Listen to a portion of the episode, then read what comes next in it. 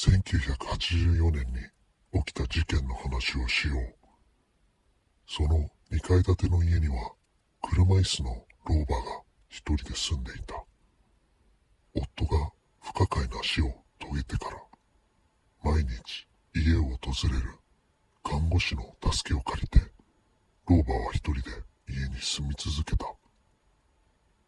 2階へ上がるためには古い階段を登るしか手段がないため介護士はやつれた老婆を背負って家の1階と2階を行き来した。ある日警察へ通報が入る。うちで人が殺されているの。電話の主は車椅子の老婆だった。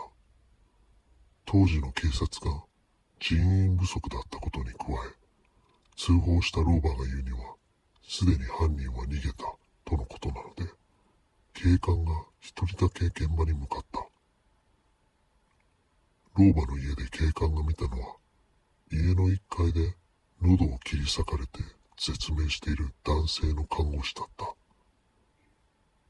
家主で目撃者の老婆は事件発生時から家の2階にいたため車椅子で階段を降りることができず襲われている看護師を助けられなかったと涙を流しながら証言した。この時警官には気がかりなことがあった。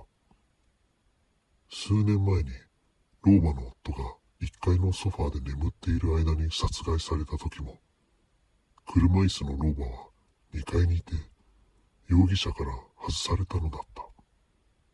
同僚が検査を担当していたが結局犯人の手かりさえ見つからなかったと聞いたことがある。とりあえず検視官が到着するまで警官は現場の写真を撮影して証拠品を探した。家の2階も見ていいか許可を求めると警官には老婆がほんの一瞬躊躇したように見えた。私は事件が起きた時は2階にいて今日は他に誰も上には来ていませんよ。階段を上がって老婆の脇を通り抜けると狭い廊下の先に3つの部屋があった。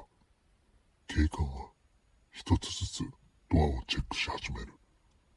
物置バスルームそして3つ目のドアは普通の寝室だった。老婆が毎日寝ているであろうベッド小さなテーブルとランプワードローブ彼は部屋の隅々までチェックしたが何か事件につながるような証拠品は発見できなかった。しかしあることに気づいて警官は青ざめ腰の拳銃に手をかけた。老婆の夫が死んだ時の調査で同僚は見落としていた。この家の2階には電話がないその時部屋の外で物音がした。彼は拳銃を構えながら部屋を飛び出し廊下を進んで階段まで駆け寄った。そこには老婆の姿はなく車椅子だけが残されていた。